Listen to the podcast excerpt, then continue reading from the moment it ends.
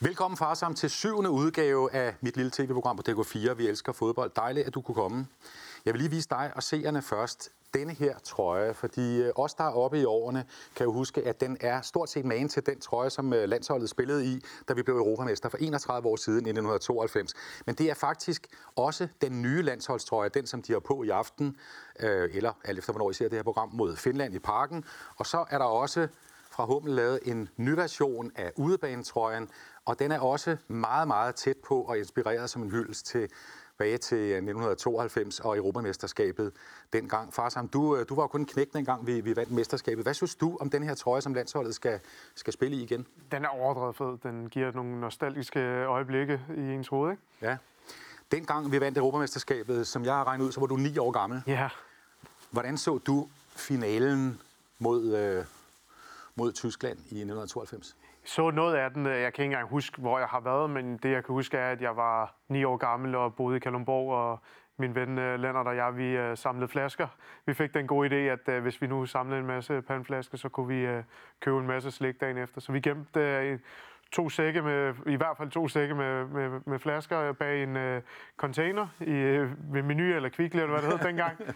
Og dagen efter glæder vi os til at gå ned og købe slik, og så var de sgu stjålet. Så der var ikke særlig meget slik. Der var ikke noget slik til os der. Var, var, var flaskerne stjålet? Ja. Okay. Men, men, men så du overhovedet noget af finalen? Nej, jeg kan ikke engang huske det så ja. godt. Jeg kan huske brølene og jublen. Det, den tid det, som, som barn, det er det, man husker. Men nu bliver du husket på den igen på grund af denne her trøje, som altså dukker op på, på det nye landshold, som du også dækker. Det skal vi også snakke om. Og apropos fodboldtrøjer, senere i udsendelsen her, der kan du møde Oliver, som har indrettet sin udestue i Tostrup nærmest som et trøjemuseum.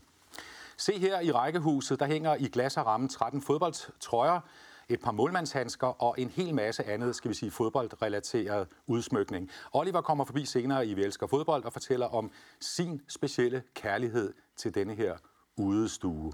Velkommen igen til Vi Elsker Fodbold med en gæst, der har en, tør jeg roligt sige, helt speciel historie.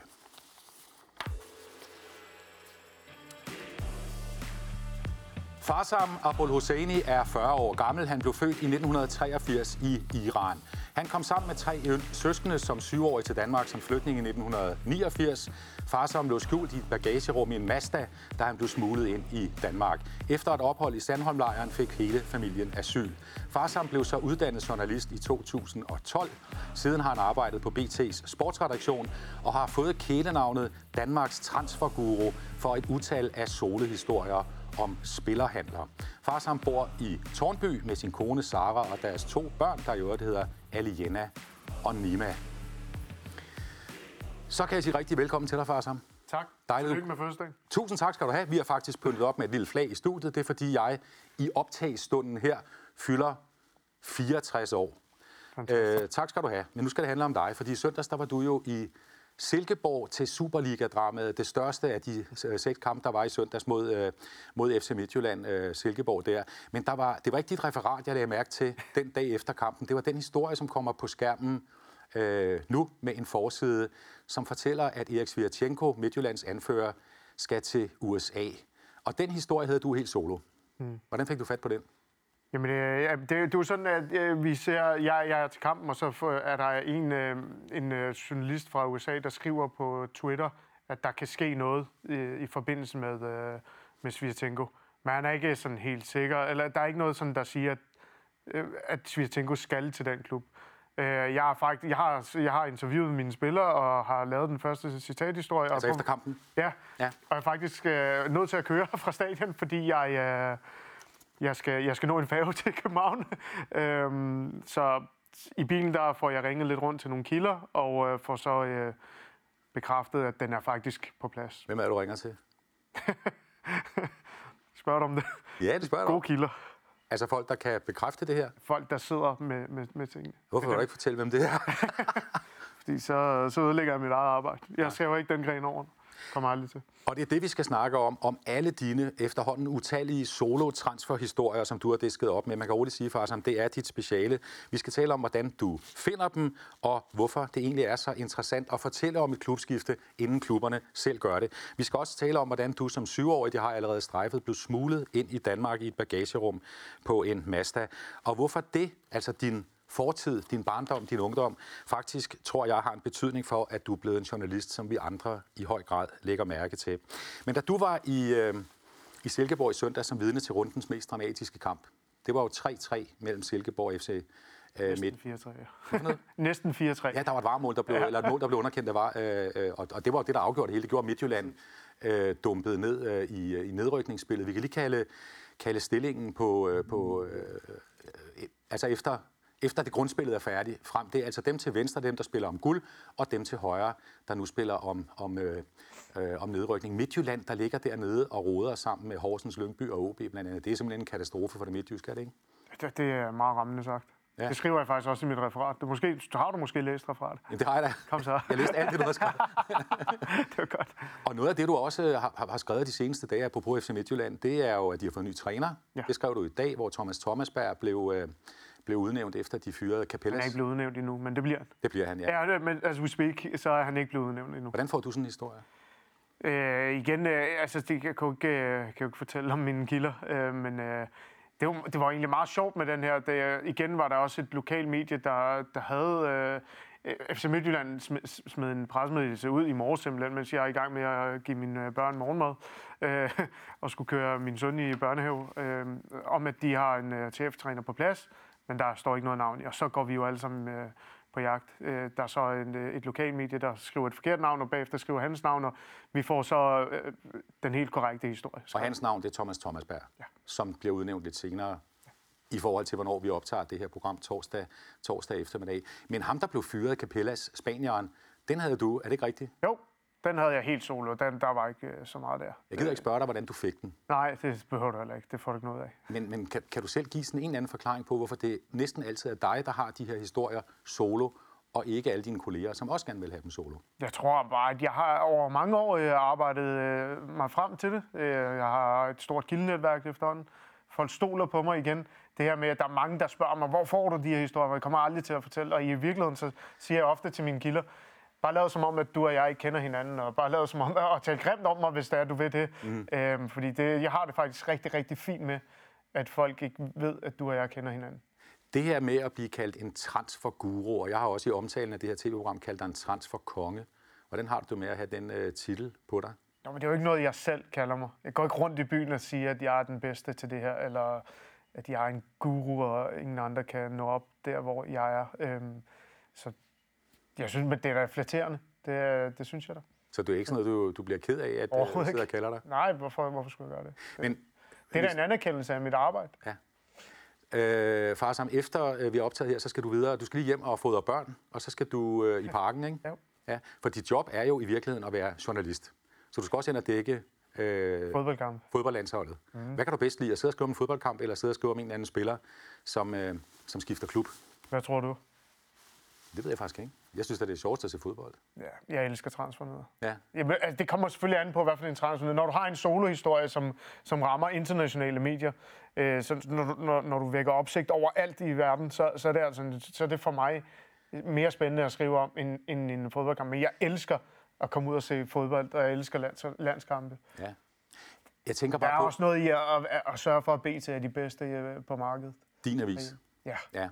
Men hvorfor er det så interessant at fortælle om en, et klubskifte to dage før klubben gør det alligevel? For mig, eller for, for, for, for, for dem, der modtager det? For dig? For mig, jeg får et vanvittigt adrenalinkick ud af det. Øh, især når det er de helt store historier. Mm. Øh, når der er noget drama i det, eller når der er mange penge involveret, og jeg ved, at jeg er en ud af måske tre mennesker i verden, der ved det. Ja. Øh, to sportsdirektører og mig, eller, eller måske to sportsdirektører, en, en spiller og mig, eller en, en, plus en agent, eller et eller andet, en scout, whatever, en kæreste. det synes jeg er fedt, det, at, at folk har den tillid til mig. Altså, så skal jeg skal sige, hvorfor det er interessant for, for dine kunder, altså for læserne og for seerne. Jamen, fordi de, de, de, de elsker, det er jo fanatikere, jo, og de, de, elsker, for, de elsker transferhistorie, øh, fordi de følger så meget med. For folk er det er jo ligesom, det er, for mig er det ligesom at tage stoffer jo. altså, det giver et kick, øh, og det gør det jo også for fansene, når de kan se, at, øh, at deres klub køber x spiller eller nu mister de en, så kan de også blive meget bedrøvet. Du, du, lige før vi gik i studiet, der var du ude og ringe til nogen og gik sådan et rum øh, ud bagved og så videre. Er du, er, du, er du i gang med nogle nye historier? Det er altid. Det er, det, er, det er en løbende proces. Ja. det er man altid som, øh, i det virke, jeg har. Ved du, nu har jeg siddet og påstået, at det er dig, der altid har de her solohistorier. Vi har faktisk en liste over nogle af de klubskifter, som du senest har breaket, altså inden for, for den seneste tid. Det kommer... Jeg tror, det er min solohistorie, ikke? Jo, det er hvor, hvor der er ingen, der har dem. Ja, det ja. tror jeg. Vi kan jo lige prøve at se uh, listen her. Fordi øverst der står for eksempel Victor Christiansen, der skiftede fra FC København til, til Leicester, Wallis fra Silkeborg til Brøndby. Vi kan også nævne Darami fra Ajax til København. Og for ikke at læse hele listen op, så kan vi bare læse med på den herhjemme. Det er jo alle sammen meget uh, store spillerhandler, som du altså havde aller, aller først. Der er også nogle trænerskifter, vi kan lægge på skærmen, som du breakede, altså havde solo og i gul på BT.dk. Og det er for eksempel Brian Rimer, der skiftede til Anderlecht fra Brentford, Bo Henriksen, som blev smidt ud af Midtjylland, nu er de så smidt en ud til, og så Flemming Pedersen, som øh, stoppede som cheftræner i, øh, i FC Nordsjælland. Alle sammen, kan du garantere, at de stod først i BT? Ja, det er 100 procent. Ja. Det, ellers så ville jeg ikke skrive BT afsløre. Nej. De der, de der historier, mange, mange flere end dem, ja. de har stået på BT's forsøg før nogle andre steder. Og det er dejligt bare at sidde og sige, er det ikke? Jo, det er da mega fedt. Ja. Jeg, jeg er stolt af det. Det kan du også stå. Det, det, det, er jo, det er jo det, jeg... Det er jo ikke det, jeg lever under for, men det kan du godt sige. Øh, først og fremmest lever jeg under for, at min familie har det godt, men ja. øh, dernæst så betyder mit arbejde rigtig, rigtig meget for mig. Hvis vi nu kigger på en af historierne, den der stod øverst på, på skiltet lige før, det var Victor Christiansen i en historisk, øh, økonomisk stor transfer. Han skiftede fra FC København øh, til Leicester i, øh, i, i øh, Premier League. Vi har forsiden her, hvor du også breakede den. Kommer på skærmen her.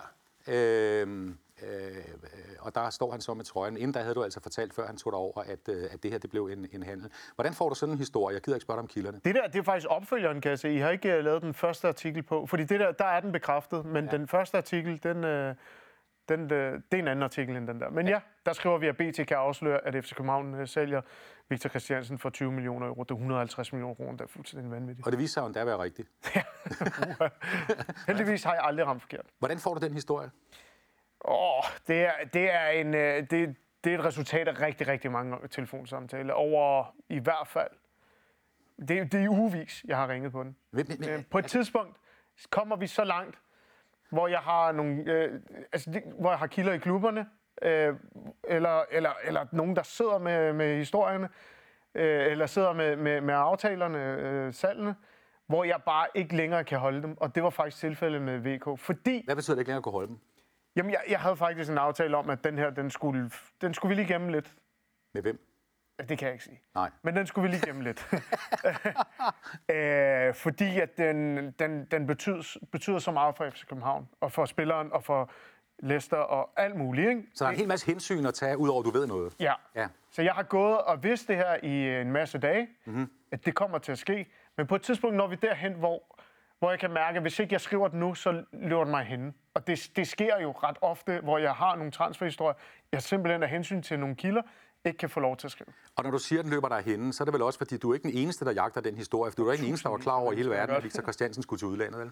Nej, nej, det er jo, det er jo, og det er jo sådan en, der... Det er jo, når du siger, betyder den mere for dig end en landskab? Ja, det gør den. Den her, det, den betyder mere for mig, end at, end at dække Danmark-Finland senere i dag. Fordi den her, det er en af de historier, hvor, hvor de største journalister i, uh, i, i verden simpelthen ringer til mig, øh, og, som, og, og, anerkender mig også efterfølgende. Det vil sige, dem, som også jagter historien, ringer til dig? Og siger, godt gået. Ja. Det, det er fandme vildt, det der. Ja. Fordi nu har jeg ringet til nogle af mine kilder, og de bekræfter, at den er god nok.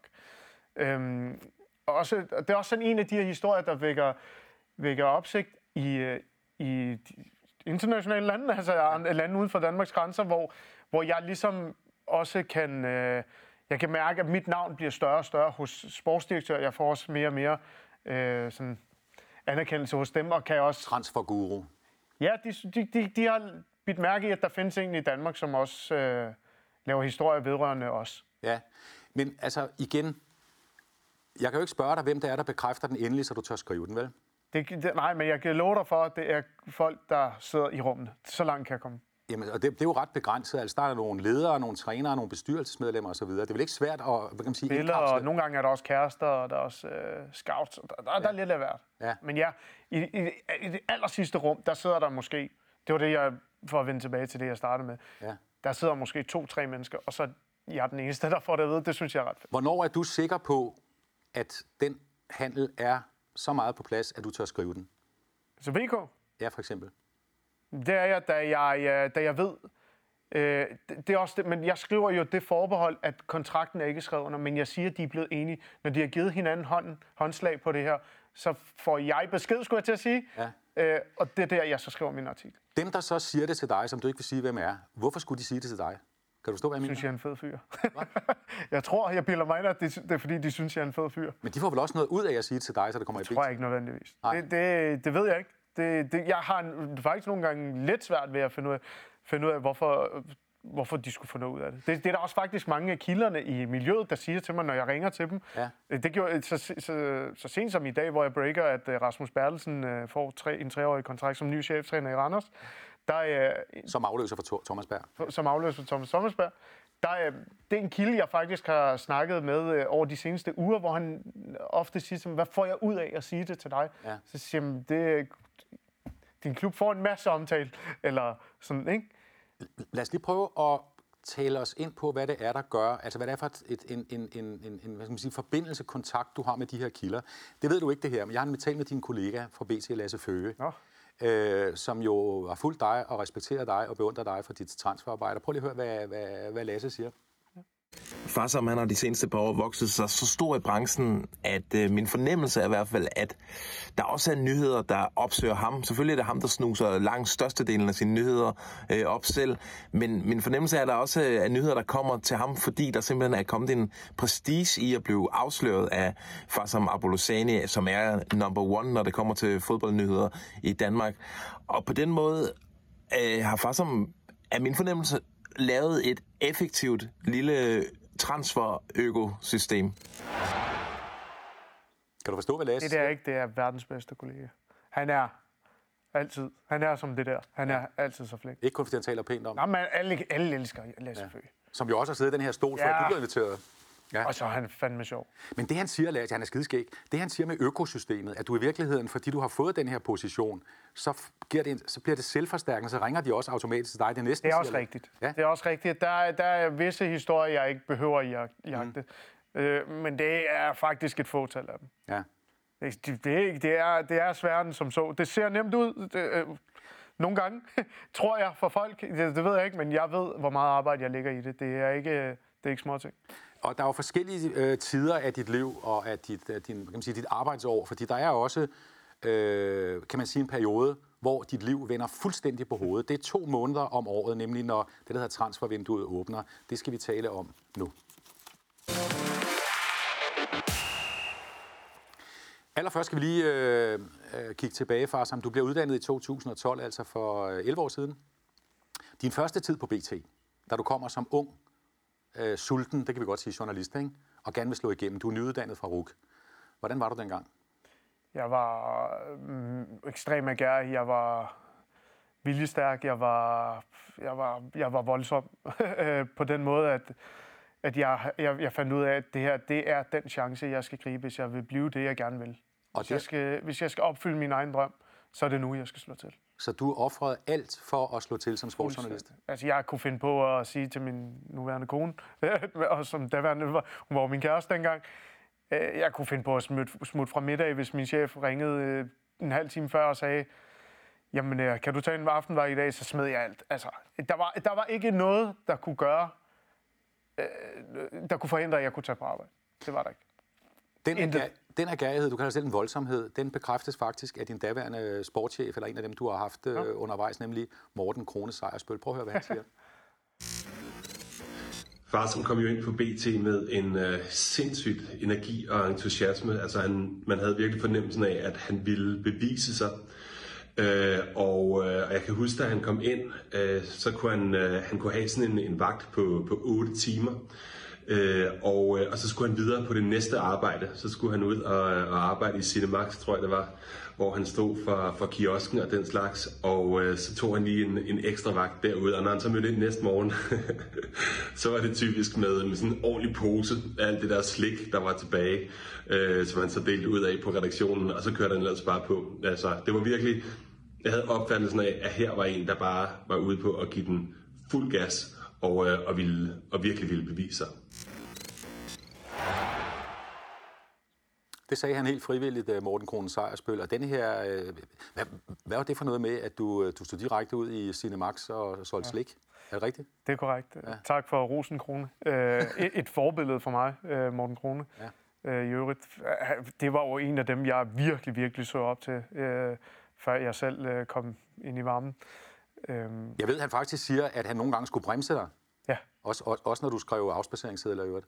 Det er en anden historie. Ja. ja. Jeg, ja altså det, igen, jeg, jeg, jeg, tror ikke, jeg tror ikke, der var noget i verden, der kunne forhindre mig i at tage på arbejde. Dengang havde jeg et job ved siden af, som jeg var glad for, men det var jo, øh, det var jo, det var jo fodboldjournalistikken, jeg ville. Og, en sliksal. Ja. Og det var, det var bare sindssygt fedt, at jeg...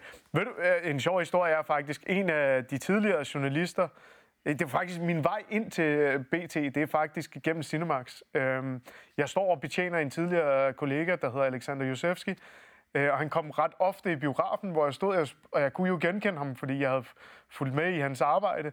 Og ham begyndte jeg at snakke med, han spørger mig sådan, øh, sådan løbende, sådan over mange måneder, hvad vil du egentlig gerne, og sådan, hvordan går det? Og så, ej, du har været verdens fedeste arbejde, altså jeg vil gøre hvad som helst for at... Og, siger for, du til ham? Ja, det siger jeg til ham.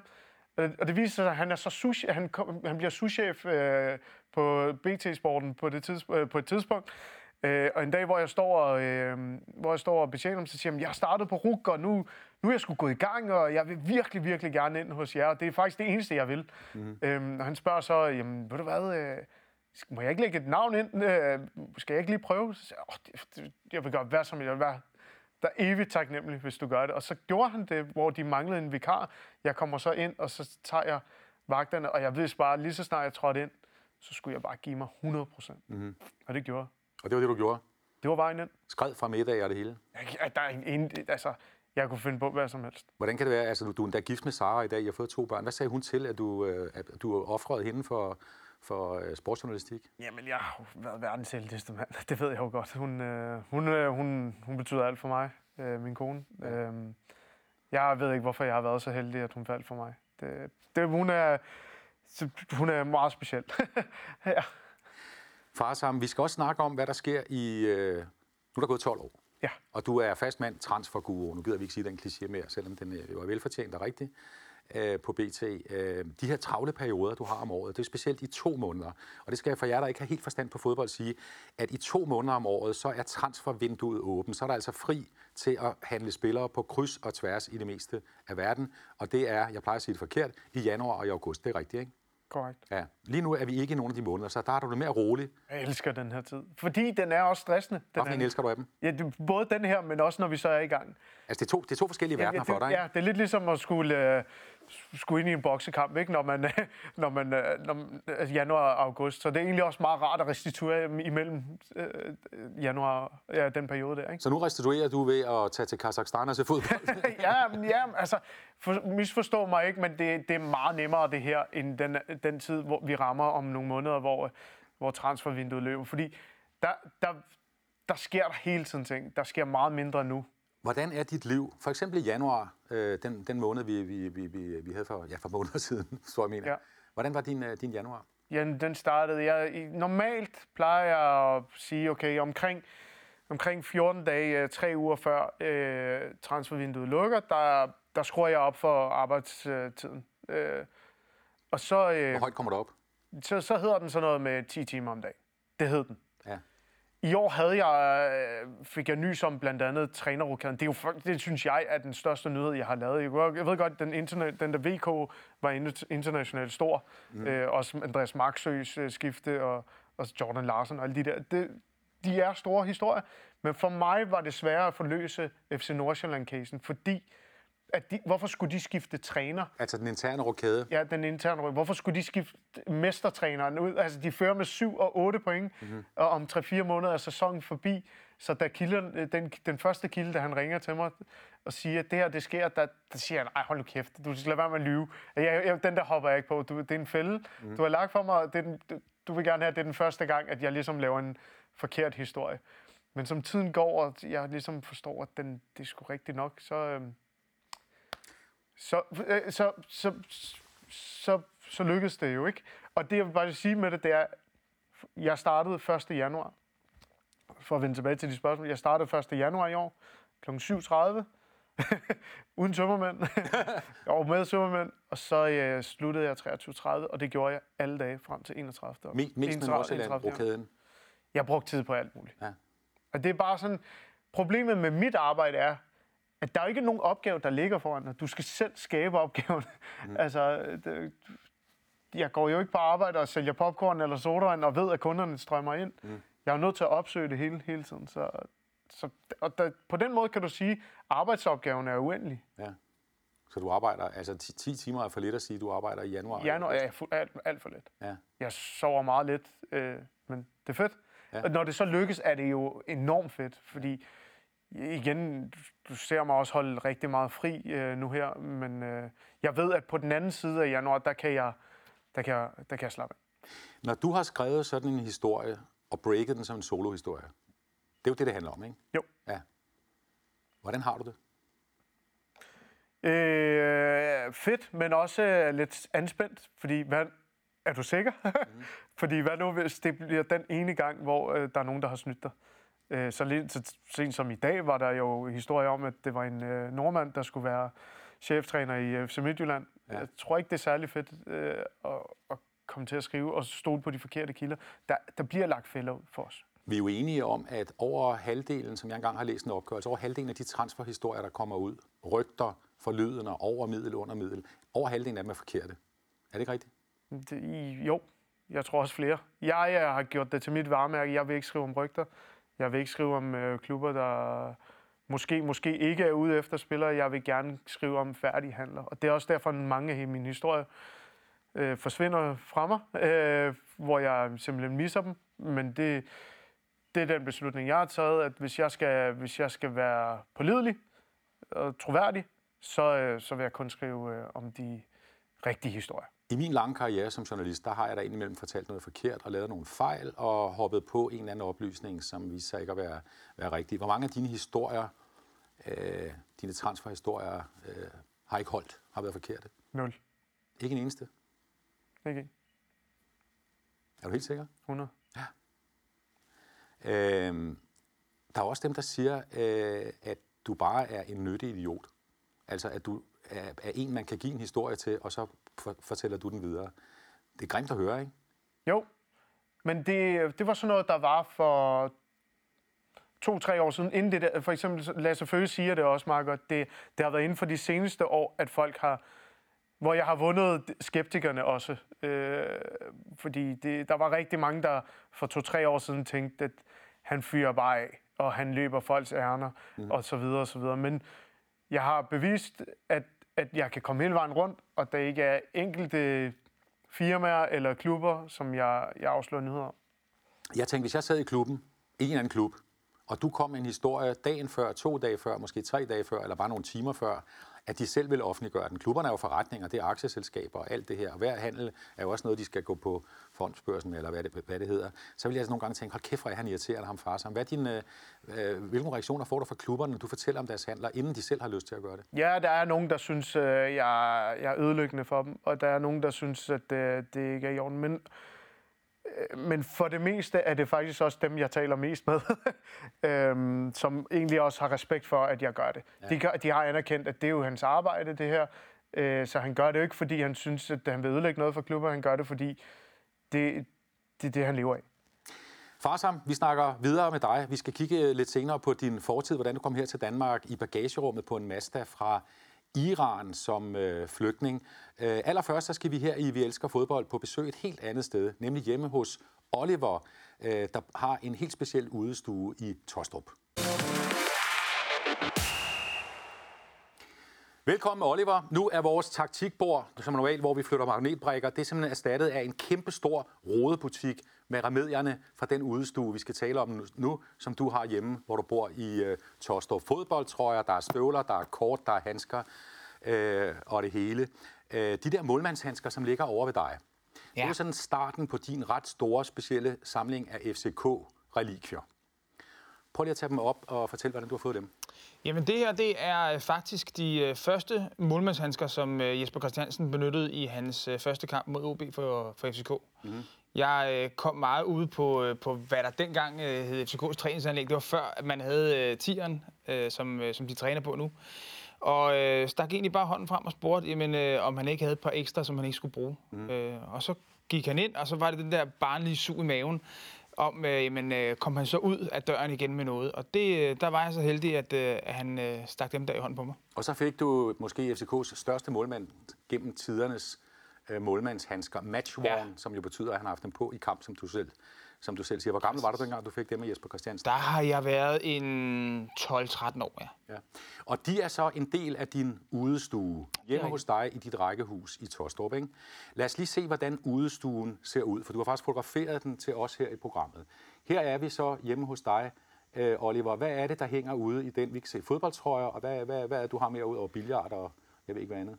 Jamen, den er jo så lidt inspireret af, af det her med at, øh, at være øh, på, en, på en sportspop øh, eller en sportscafé. altså, der skal være noget, noget fjernsyn, så man kan følge med i nogle forskellige kampe. Der er tre fladskærme, der er billard, dart, øh, bordfodbold, og så de her ting, som, som jeg så har gået og, øh, og samlet på gennem tiderne. Det er jo sådan en stue, som en, mænd, en hver mand eller en hver fodboldtilhænger gerne vil have, men ikke tør sige til sin samboende, at han, hun gerne vil have, ikke også? Det har jeg hørt i hvert fald. Ja. Det er sådan, når vi får gæster på besøg, jamen, så, så er der to typer. Mændene, de uh, synes, det er det sjoveste og, og, øh, og, det, og det fedeste. Ja, lige præcis. uh, og, uh, og kvinderne, de, de kigger sådan lidt funderne på min kone og tænker, hvor, uh, hvordan har du, uh, hvorfor har du gjort det? Og hvorfor har Mulle, din kone, sagt ja til, at du får hele jeres udstue til det her uh, fodbold Eldorado?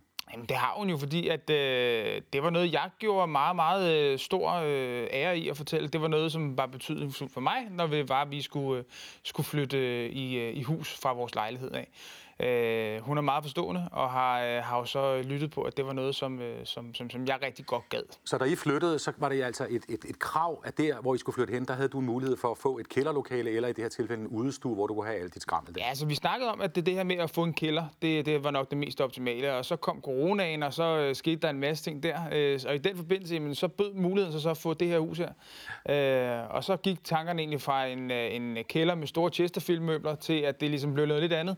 Ja. Øh, øh, og så må man jo tilpasse sig. Må, må Mulle og dine to børn komme derud?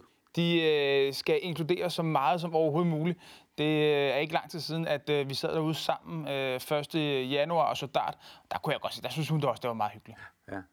Øh, lad os også kigge på nogle af de ting, du har i din udestue, ja. Oliver. Fordi du har faktisk taget dem ud af skifterammerne. Et par af trøjerne, der hænger 13 i alt. Denne her Øh, og øh, nu skal jeg jo lige sige, øh, og der er sikkert en masse, der vil blive sure, for der er for meget FCK i det her program, men sådan er det jo, at øh, det, var, øh, det, det var mit program. Det her, den her trøje, fortæl lige om den, fordi den er, den, den er 22 år gammel. Den er fra øh, 10. juni 2001, øh, og den, der kender FCK-historien, ved, at det er fra en øh, kamp, FCK spillede mod Brøndby, øh, hvor at øh, Sibu Sissuma laver et øh, relativt velkendt mål. Saksesparket. Øh, Saksesparket, øh, som egentlig gør, at FCK bliver danske mestre. Ja. Øh, og øh, den trøje, med mange andre trøjer fra kampen, blev egentlig givet til en øh, producent, der skulle lave nogle fodboldkort for klubben året efter.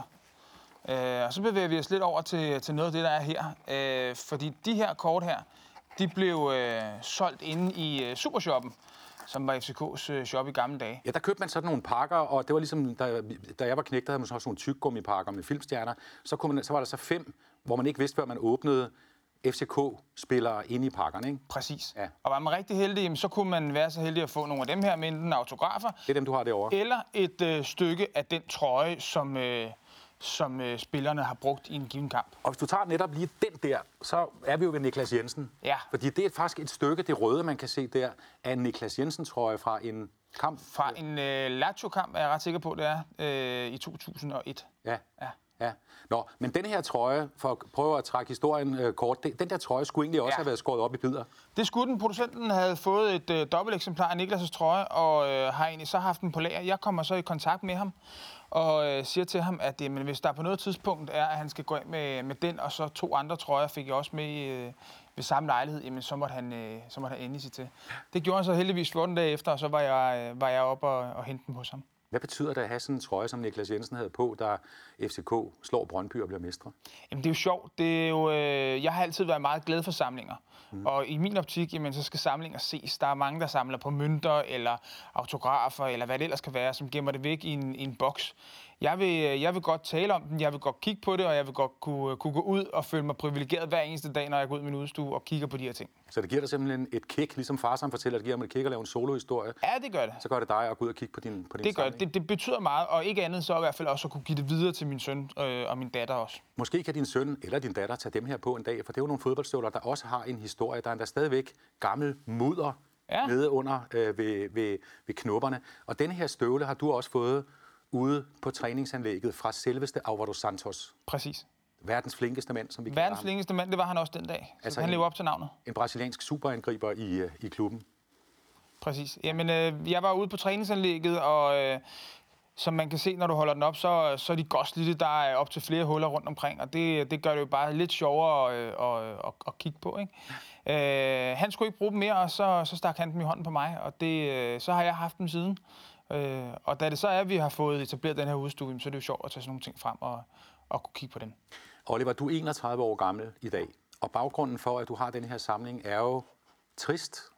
Du mister din mor, da du er 10 år gammel, og i den tid, hvor I sørger derhjemme, der tager din far dig med ud, sådan ligesom for at få lidt øh, adspredelse, lidt kompensation for den sorg, det har været for jer, øh, at din mor er død, øh, ud på, på, på tieren, altså ud til træningsanlægget, ja så I, om så må sige, koncentrerer jer om fodbold, i stedet for, at du har mistet din mor. Ja, men når man går igennem sådan en, øh, sådan en omgang, så, øh, så handler det om at få tankerne væk øh, på, øh, på noget andet en gang imellem. Og for mit vedkommende, jamen, så var det fodbold. Det var fodbold, det var morgen, middag og aften. Øh, det var fodbold, når jeg stod op. Det var fodbold, når jeg kom hjem fra skole, så var det ud og spille fodbold. Øh, og i weekenden, jamen, så var der træning lørdag øh, for FCK, og det var øh, kamp ind i parken søndag. Så, øh, så, så det, det handlede meget om fodbold dengang. Når du kigger tilbage på de over 20 år, der er gået, kan du så mærke, at det, at du har fået flyttet dit fokus til fodbold og den her øh, veneration, at det har hjulpet dig ud af sorgen, at du mistede din mor? Det har helt sikkert gjort, at man har fået tankerne væk på noget andet, fordi når man er i, i dyb sorg, jamen, så, så har du egentlig bare fokus på det. Men det at få tankerne væk på noget andet og få lov til at være sammen med vennerne, vi tog også ud og så dem træne sammen, jamen det gør jo, at der kommer et smil på læben, og det gør, at man egentlig kan komme igennem den tid bedre. Og i dag er du, skal vi sige, over middel stor FCK-fan. Det kan vi godt sige. Ja. Og hvis vi lige vender tilbage til din øh, udestue og noget af det, der hænger på væggen der, så så vi før øh, Niklas Jensen-trøjen, som var, blev båret der i 2001, ja. Ja. og så nogle år efter, så dukker denne her trøje op, som også hænger i din samling derhjemme. Nu skal jeg lige vende ryggen til den, for det er jo en, i den her tid rimelig aktuel mand, ham der hedder William Kvist, som har klubrekorden, og som lige er, lad os bare sige det lige ud, blevet smidt ud af bestyrelsen for FC København. Det gider vi ikke snakke om. Men trøjen her, den er også matchworn, altså William har haft den på i kamp. Lige præcis. Ja. Hvordan har du fået den? Jamen, øh, ligesom med Jesper Christiansen, så var jeg ude en dag til træning og stikke hånden frem. Og øh, det er ikke altid, man får et ja, og det skal man være, hvis man vil, øh, gerne vil have sådan nogle ting, så skal man jo også være klar på at tage et nej en gang imellem. Og det gjorde jeg en dag med William. Øh, han sagde, han havde ikke noget, øh, jeg kunne få, men kom tilbage året efter, øh, så kunne det jo være, at han, øh, han havde en fra, fra den tidligere sæson. Og så skulle man jo tro, at det glemte han, der er lykkelig igen. Men øh, da jeg så stod ude på, øh, på, øh, på tieren en dag, det var efter man ligesom havde rykket over til, til det nye træningsanlæg, jamen øh, så var han i gang med at give autografer og kiggede sådan lidt, øh, lidt skulende på mig, og så øh, begyndte han at pege fingre og sagde, hvad skylder jeg ikke dig en trøje? Og det er jo en stor øh, anerkendelse at, øh, at kunne blive husket et år efter af en, øh, af en så stor profil, øh, som han også var dengang. Og hvordan fik du så konkret fat på den? Jamen, øh, han bad mig om at komme igen dagen efter, og så øh, havde han haft den liggende derhjemme, så, øh, så han, øh, han vidste, at når han så mig, så, skulle, øh, så skulle jeg have den. Og den trøje fra William Kvist, cirka 2006, har vi regnet os Ja. tilbage til. Den har han den der også, øh, nu ligger den derovre, den, den har han over. også øh, signeret, ikke?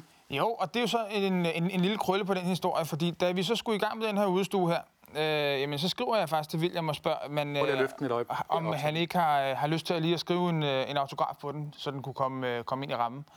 Og øh, jeg mødtes så med ham ude, på, øh, ude ved parken, mm. øh, lige ved indgangen, og øh, begynder så at fortælle samme historie, som jeg nu har fortalt her. Øh, men han stopper mig lige inden, det, at han øh, rent faktisk siger, at, øh, at øh, han havde haft den liggende derhjemme. Fordi han kunne sgu godt huske det, og så fortalte han selv resten af historien færdig. Så det øh, var ikke bare dengang, han kunne huske det, han kunne faktisk også huske det her øh, ja, knap 15 år efter. Ikke? Respekt, William Kvist, klubrekordholder og heldigvis stadigvæk i Hall of Fame inde i, øh, i FC København. Nu har du selv fået børn, Ja, og øh, du har en pige på øh, 10 og en dreng på 7. Og jeg ved, at især din søn Mikas, han øh, har arvet din fodboldinteresse. Er det ikke rigtigt? det har han. Han øh, spiller selv og øh, spørger næsten hver weekend, om vi ikke snart kan tænde os se fodbold igen. Og ud på træningsanlægget. Og så, så, så den, bliver, den bliver givet videre. Vi har billedet her, Oliver, hvor du står sammen med Mikas til højre. Han er stolt. Den, Han er meget stolt. Han er meget glad. Han fik øh, Carlos Segas trøje. En, der var klargjort til ham. Ikke en, der er blevet brugt som de to andre her, men, øh, men en, som, øh, som der var klargjort til ham til den her sæson her. Hvad, hvad er klargjort? Jamen det er, at man ligesom har haft en... Øh, klart, der er nogle forskellige kendetegn på de her øh, spillertrøjer. Eksempelvis så er der Danmarksmesterskabers, Danmarksmesterskabslogoet, som øh, bliver printet på trøjen i de sæsoner, hvor at øh, klubben har vundet mesterskabet forinden. Øh, og det er der på den her, er en, der har været klargjort til ham, men han ikke nåede at bruge grundet den her forfærdelige skade, han har fået. Altså Carlos Seca, som jo har smadret sit knæ. Ja, for anden gang, ja. ja. Og hvor meget render Mikas rundt i den? Den hænger hjemme i udstuen. Det er, det er hans, så, så, så har han også noget at, at kunne kigge på. Okay, 13 trøjer i alt ikke, i din Jo. udstue. Men du har jo mange flere. Vi har faktisk hængt nogle af dem op over bagved her i studiet, som sådan en, øh, sådan en, en lille baggrundspynt, Oliver. Der er blandt andet også, i øvrigt også en Jesper Christiansen trøje, og der er Albæk, og der er alt muligt andet. Øh, Hvor mange trøjer har du i alt fra, fra, fra FC København? Sammenlagt omkring en 50-60 stykker. Ja. Så det er jo ikke det, når man, når man snakker samlere, jamen, så er der jo trøjesamlere, som har øh, flere hundrede og har alle gennem tiden. Øh, for mig så, så handler det om historien, og det handler om, øh, om, øh, om øh, de følelser, man ligesom har haft gennem tiden i forbindelse med spillere og, og, og trøjer og klubber og sådan noget. Hvor ligger alle de der trøjer henne i det daglige, eller hænger, eller hvor, har du, hvor opbevarer du øh, over 50 trøjer henne i dit rækkehus? Jamen, de er i klædeskab. Ja. Ganske enkelt. Det, øh, der hænger de, og så er det sådan en trøje, jeg hiver ud hver søndag, og så er det den, jeg render rundt i om, om søndagen til kamp. Oliver, her til sidst. Øh, du er en mand på 31 år med et job ved siden af. Hvor meget fylder fodbold? Hvor meget fylder FC København? Og hele din, din, øh, din glæde ved den fodboldklub, hvor meget fylder den egentlig i dit liv? For meget, øh, hvis du spørger min kone. Det, øh, der, der, det, der bliver snakket fodbold rigtig meget derhjemme. Der bliver spillet fodbold med, med min søn øh, og min datter. Øh, så, så der bliver tænkt fodbold, der bliver snakket fodbold, der bliver set en, øh, en hel del fodbold. Øh, og specielt FC København. Oliver, tusind tak, fordi du ville kigge forbi i Vi Elsker Fodbold, for det gør du i sandhed også med et lille indblik i dit, skal vi sige, ikke helt bo bedre-agtige bud på, hvordan man indretter en udestue. Med et magisk tv-knips har vi skiftet Oliver ud øh, med dig igen, far, som velkommen tilbage i stolen, og I elsker fodbold. Vi skal lige vise øh, dig og seerne endnu en af dine utallige solohistorier, en øh, BT.dk-historie, hvor det er Nikolaj Wallis, der skifter fra Silkeborg til Brøndby. Den havde du også helt splitter alene, er det ikke rigtigt? Jo. Hvad skete der? Jamen, øh, der sker det, at øh, jeg øh, i ugerne forinden har skrevet, at øh, Brøndby egentlig pynser på at købe ham, efter FCK ville have ham. Det er derfor, den, det er en ekstra spicy historie. Ikke? Vi har de to største klubber i Danmark, der vil købe en spiller i en tredje dansk, en, en, en, klub, en, en tredje dansk klub. Øhm, og øh, der er sådan meget modstridende øh, informationer, som jeg får øh, i, i løbet af den tid der i transfervinduet i sommer, om at øh, nej, Brøndby er sgu ikke ude efter ham der. Nej, FC de er heller ikke ude efter ham. Og det er sådan lidt, hvad for- Hvem, foregår der? hvem kan sige til dig, at de ikke er ude efter dem? Det, det kan du jo så godt regne ud. Det er jo, det er jo, dem, der, det er jo dem, der køber spillere i de pågældende klubber. Ikke? Så, så, så det kan godt være, det er rigtigt, hvis jeg siger, at FCK siger, at vi, vi er ikke interesseret i at købe ham. De, de er sådan lidt, jamen han er da på listen, siger de altid. Mm. Øh, mens jeg får andre informationer om, at de gerne vil købe ham. Ikke? Så, altså, så, så, så du måler på en eller anden måde temperaturen i klubberne og ser, hvem er mest sultne efter at købe Wallis. Ja, og, hvem, og du ved, der, er- der er de her modstridende informationer hele tiden, øh, om at nu har de budt på ham, og nu vil de have ham, og nu, nu, nu, nu sker en handel lige om lidt, og, og samtidig skal du finde ud af, hvad er hoved og hale i det her. Det er rigtig irriterende og svært, ja. synes jeg. Ja, og, og i forbindelse med Wallis, der får jeg så at vide, at Brøndby er klar til at smadre deres transferrekord på den her spiller. Altså bruge flere penge, end man regner med. Nogensinde har gjort ja. på en spiller. Øh, over 20 millioner kroner. Og jeg, jeg, jeg kommer så langt i den historie, jeg skriver på et tidspunkt i ugerne inden den der historie om, at nu, nu køber de ham fandme. Så skriver jeg historien om, at øh, Brøndby har... Og det er derfor, jeg, jeg taler med så mange forskellige kilder, så i virkeligheden så får jeg at vide, at Brøndby har budt på ham. Mm-hmm. Det er så en historie, jeg går ud og prøver at få bekræftet, øh, og få verificeret de her informationer. Det, det, det, jeg finder frem til, er, at Brøndby har i hvert fald kontaktet Silkeborg med henblik på, at de gerne vil gøre. Så jeg laver en vild, mærkelig historie to-tre uger forinden, hvor jeg skriver, skriver at de er, de er i dialog, og Brøndby har ytret intention om, at de gerne vil lægge over 20 millioner kroner for Nikolaj Wallis. Det er jo en uforpligtende historie. Nej, den er jo meget konkret, fordi den kan, øh, den kan, den, den er jo, øh, der står jo nogle informationer, som, øh, som alle andre journalister kan, kan ringe til de pågældende sportsdirektører og spørge ind til. Og det gør de så også. Så på den måde giver du virkelig en mad til dine kolleger om, at de også kan jagte historien, ikke? Ja. Ja, ja, men, men, men, men i og med, at vi på BT skriver den først, så er det, øh, den er rigtig værdifuld for os. Er, er vi enige om, at når du skriver, at han skal til Brøndby, har han så skrevet under på det tidspunkt? Nej. Så går der jo nogle uger, hvor at der, der er stillstand i den her transfer. Og lige pludselig på sidste deadline, altså det er jo, det er jo på deadline dag, den der. Altså, der vinduet lukker. Der er, ja, ja, det er på dagen, hvor vi har allermest travlt. Der får jeg at vide, nu sidder han sgu i, han sidder i bilen nu på vej til Brøndby til lægetjek. Altså han er på vej over, øh, med, over, med bro, over broen. Er det, er, Nikolaj Wallis. er det nogen, der har set ham sidde i en bil? Nej, nej, det er det ikke. Det er, det er gode, øh, gode øh, kilder, der fortæller mig, at det, den her, den kan du være sikker på. Hvis han sidder alene i bilen, kan det kun være ham selv. Det var så sjovt. Du skulle være god, men ikke god nok. Men, Så der, der skriver jeg så den her, nu køber de ham fandme. Ja. Ja. Altså, nu, nu er den done. Altså med, med forbehold for, at han øh, ikke kører galt, ikke? Jo. på vej over, øh, øh, over, over Fyn. og han kører så hele vejen fra Silkeborg over Fyn til Brøndby, og så skriver han under. Ja. Jeg ved, at du også får et opkald fra hvad kan sige, ledelsen i Brøndby, som Ja, det, gør jeg. det har jeg jo så gjort i ugerne forinden, hvor at, øh, jeg, får, jeg får et opkald om, at det der, det, hvad, hvad er det for noget? Vi har, vi, vi har altså ikke budt på ham. Og det er så der, jeg skal veje mine ord i den artikel, jeg skriver. Og det er derfor, jeg ender med formuleringen, der er vildt kluntet øh, om, at de har lavet en intention om at ville byde på ham på over 20 millioner. I virkeligheden var det jo et bud. Altså, de er, det, det, det, det er det jo. Men dit kick som transferjournalist, det er, når du kan skrive, Wallis skal til Brøndby nu. Nu. Ja. Når jeg kan sige, nu snakker vi ikke om, om det mere. Den er, den er jo faktisk done. Jeg kan sige, nu skifter han fra A til B.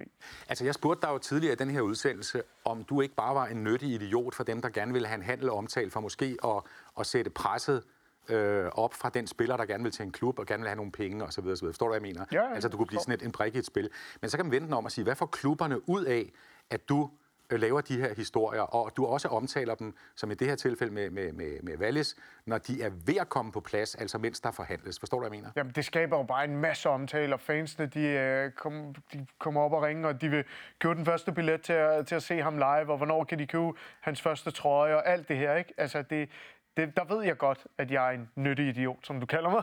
Ja. Øhm, så så de får, klubberne får også meget ud af den her omtale. Og, og jeg tror på, at vi med, med vores skriverier er med til at få flere øh, fans på stadion, gøre Superligaen til et større produkt, end, end alle de der latterlige øh, øh, ligaer i Premier League og La Liga og Serie A, som jeg ikke ser et minut af. Altså, det, det kan jo da også undre. Nu ved jeg godt, nu vi tager vi et sidespring. Ja. Men du elsker fodbold, ikke? Jeg elsker dansk fodbold. Men, men, men du ser ikke det, nogen vil kalde rigtig fodbold, altså de store internationale. Ikke et minut. Jeg bruger, jeg bruger så meget tid på dansk fodbold. Jeg kan ikke tillade mig, jeg har ikke lyst til at se noget som helst andet end dansk fodbold. Okay, vi skal tilbage til din, øh, din øh, ungdom, din barndom, øh, øh, farsam, fordi jeg ved, at du som knægt, der kørte du med aviser. Ja, Du delte BT og Ekstrabladet ud, ja i weekenden. men, men ikke kun for at tjene penge. Nej, det var, det var først og fremmest... nej, det- Man tjente altså ikke særlig mange penge på at gå med aviser dengang. Vi var jo vi var en flygtningefamilie, og jeg havde ikke særlig mange penge, så mi- de fleste af mine penge gik faktisk til mine forældre. Og det, men, men jeg gjorde det, fordi at, øh, øh, jeg synes, at det var så fedt at læse om dansk fodbold. Altså, ja, vi så jo... Øh, vi hørte om, om, de, øh, hørte om kamp, Superliga-kampene i radioen, og så øh, fulgte jeg med i stillingerne. Den, Der, dengang kunne du ikke bare slå en stilling op. Jo, det kunne du gøre på tekst-tv, men den var altid optaget af hele min familie, så jeg glæder mig til at se stillingen, og hvem der var topscorer, hvem der lavede flest assist og sådan noget. Så jeg gik med aviser, og det første, jeg gjorde, det, det var at slå op i BT øh, i opgangen.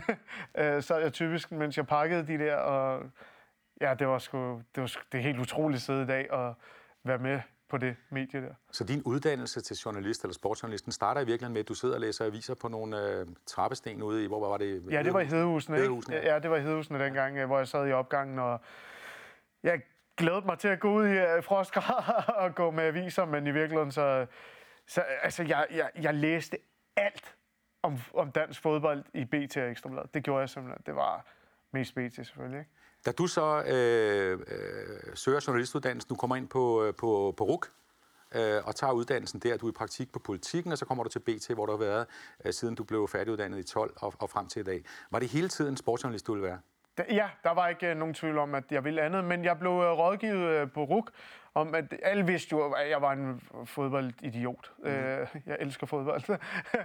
øh, men, men, men der var folk, der sagde til mig, prøv, at prøv nu det andet af først, fordi så kan du være sikker på, at det er det her, du vil. Det andet kan du altid vende tilbage til. Så tag nu ind på politikken og få skrevet om samfundet og vind og vejr og, og forbrug og hvad der ellers var af redaktionen, jeg kom forbi. Alt det ligegyldige. Ja, det er ligegyldigt, ikke? Øh, og, og jeg havde en pissefed tid øh, på, øh, på politikken, men jeg fandt også hurtigt ud af, det, det fandt de også hurtigt ud af, det der, ham der, han, han er, han er psykopat jo. altså, det er kun fodbold, han vil. Hvornår Og jeg kom over på sportsreaktionen også på politikken. Ja. Og så de første år går ud fra, der var, der, var- der var du almindelig i går så en sportsjournalist, ikke? Ja, ja. Altså dækket ravl og krat. Ja, fuldstændig. Hvornår jeg, har begy- skrevet om, øh, jeg har skrevet om wellness øh, hos heste også og sådan noget. Hvad? Øh, der, der findes sådan et eller andet wellness-center for heste oppe i Nordsjælland. Det har jeg lavet reportage om. Ja. Det kan du gå ind og læse om på politikken. Okay, ja, det, vil, det, vil, det vil jeg overveje. Det er en artikel, du er stolt af. Nej, overhovedet ikke. Overhovedet ikke. Øhm, Øh, så, kommer du, så bliver du sportsjournalist øh, der. Hvornår finder du ud af, at det er det her transferhalløj, altså de her spillerhandler, som øh, du skal, du skal øh, bruge din tid på?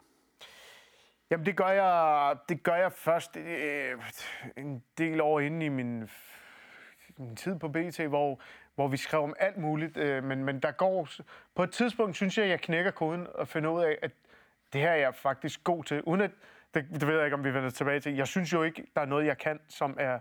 Som er Det vender vi tilbage til. Ja, Bare rolig. Lige præcis.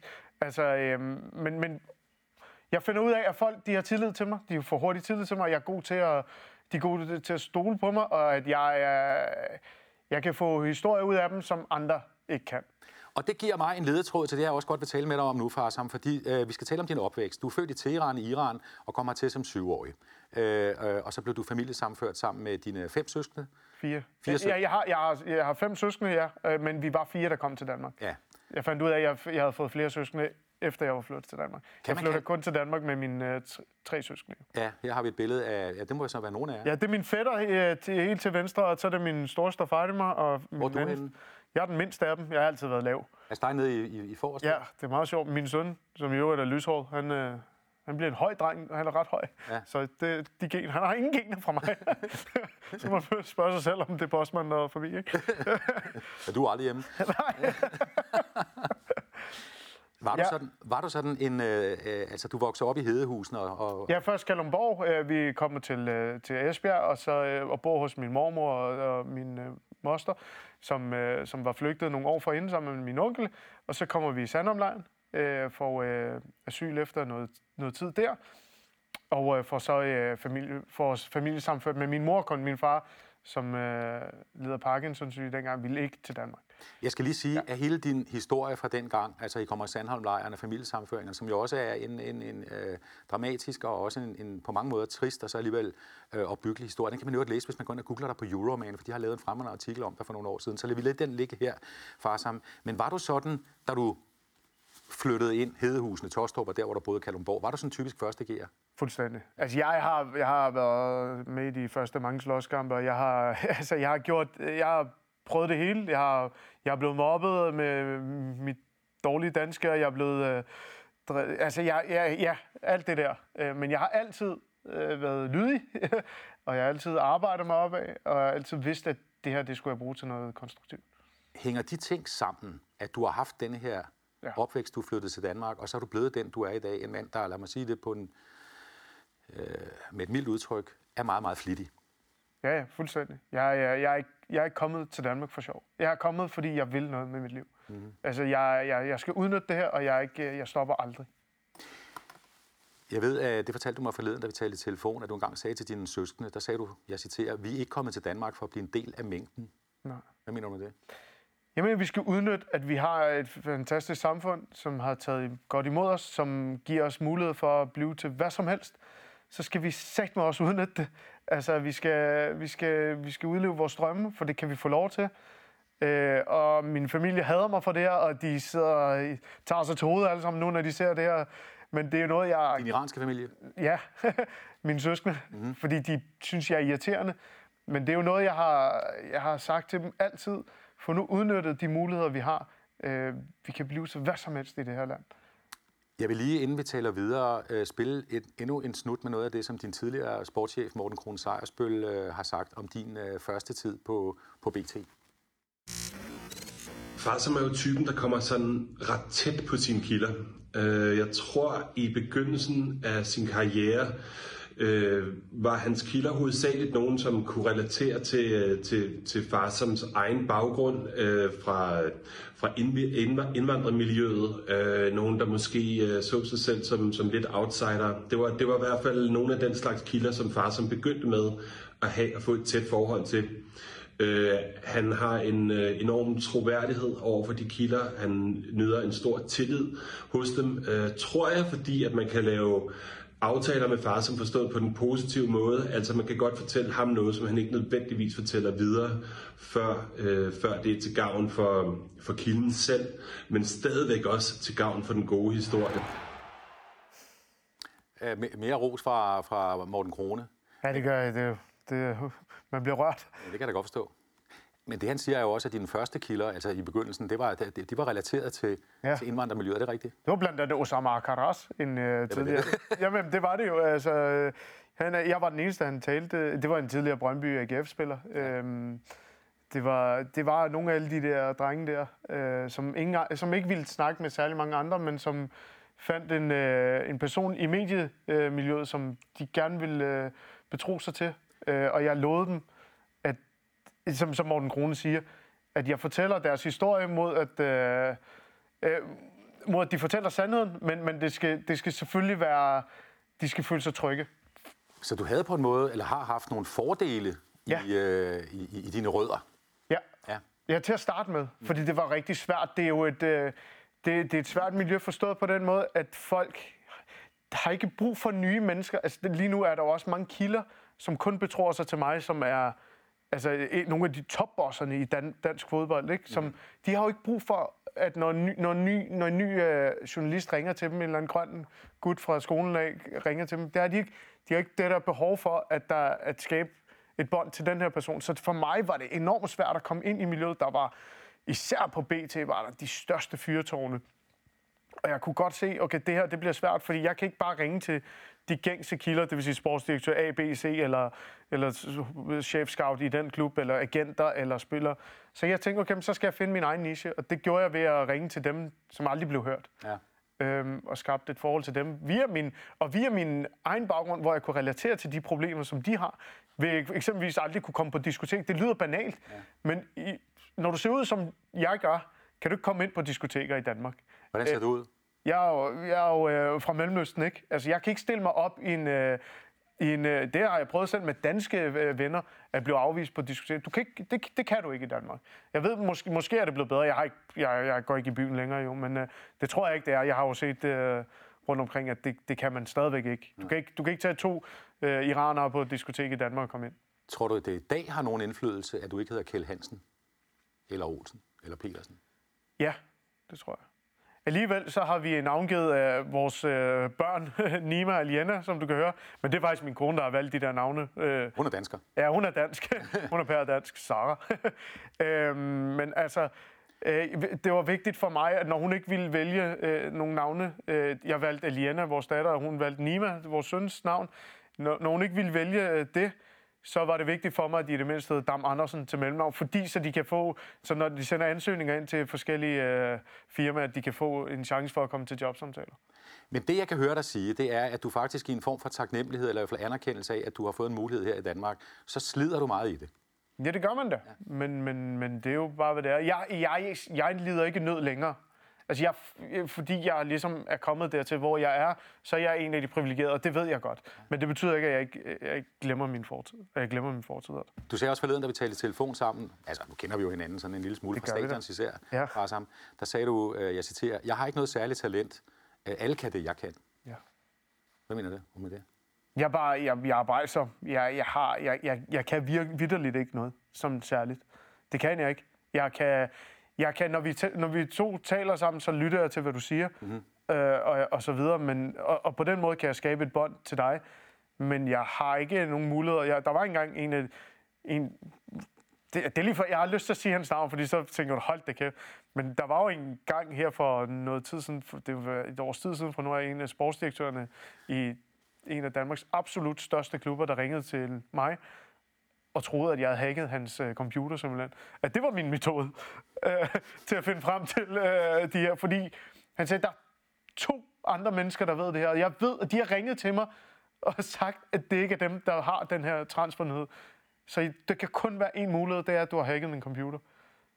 Det gjorde du ikke, vel? Nej, ved du hvad? Det sjove er, at øh, fordi at øh, han ringede til mig, mens jeg sad inde på BT's redaktion, så, så optog jeg samtalen. Det gjorde jeg automatisk. Det gør jeg jo aldrig. Normalt har jeg ikke min diktafon i nærheden, men det havde jeg der. Mm-hmm. Så jeg optog den, og så lyttede min, øh, min chef den igennem, og blev pissesur på pågældende person. Sportsdirektør. Ja. Vi er ved at nå til vej til enden, far. Som, øh, nu har jeg spurgt dig mange gange. Jeg, jeg, jeg, jeg kan ikke noget. Jeg kan ikke noget. Yes. jeg, jeg, jeg er ikke dygtig til noget. Hvem er dine kilder? Det er, det er de vigtigste mennesker i dansk softfodbold. Okay. Er du den bedste til øh, transferjournalistik? Altså sådan på global plan. Nej, det er et lortspørgsmål. Ja. Så vil jeg spørge dig, hvad er din ambition? Fordi øh, for et par uger siden, der sad Lars Elstrup i stolen.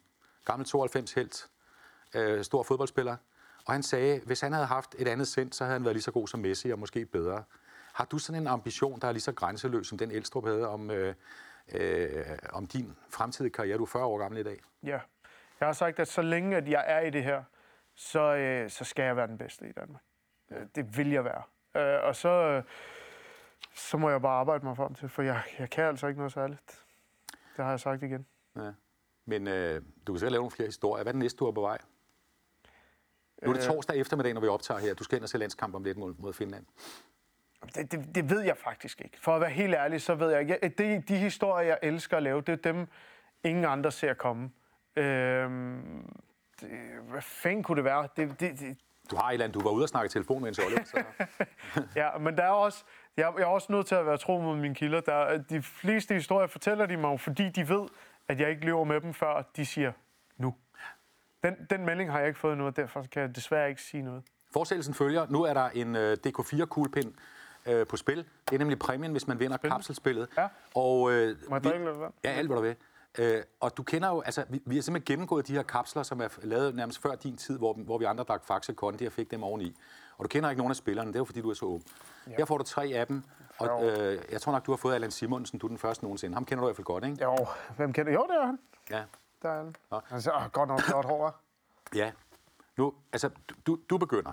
Det, du, du skal score nede i de... Øh, Hvor, hvor langt et træk må man tage- Det var det, Elstrup fandt ud af. Du skal have den der bagerst, at man kan tage faktisk så langt man vil. Bare du kommer ned og scorer ned i, øh, i, i, i, i den her ende. Okay. Bare gå i gang. Ja, du må jo se, det er ikke ført bold, vel? Du skal skubbe den. Du skal skubbe den.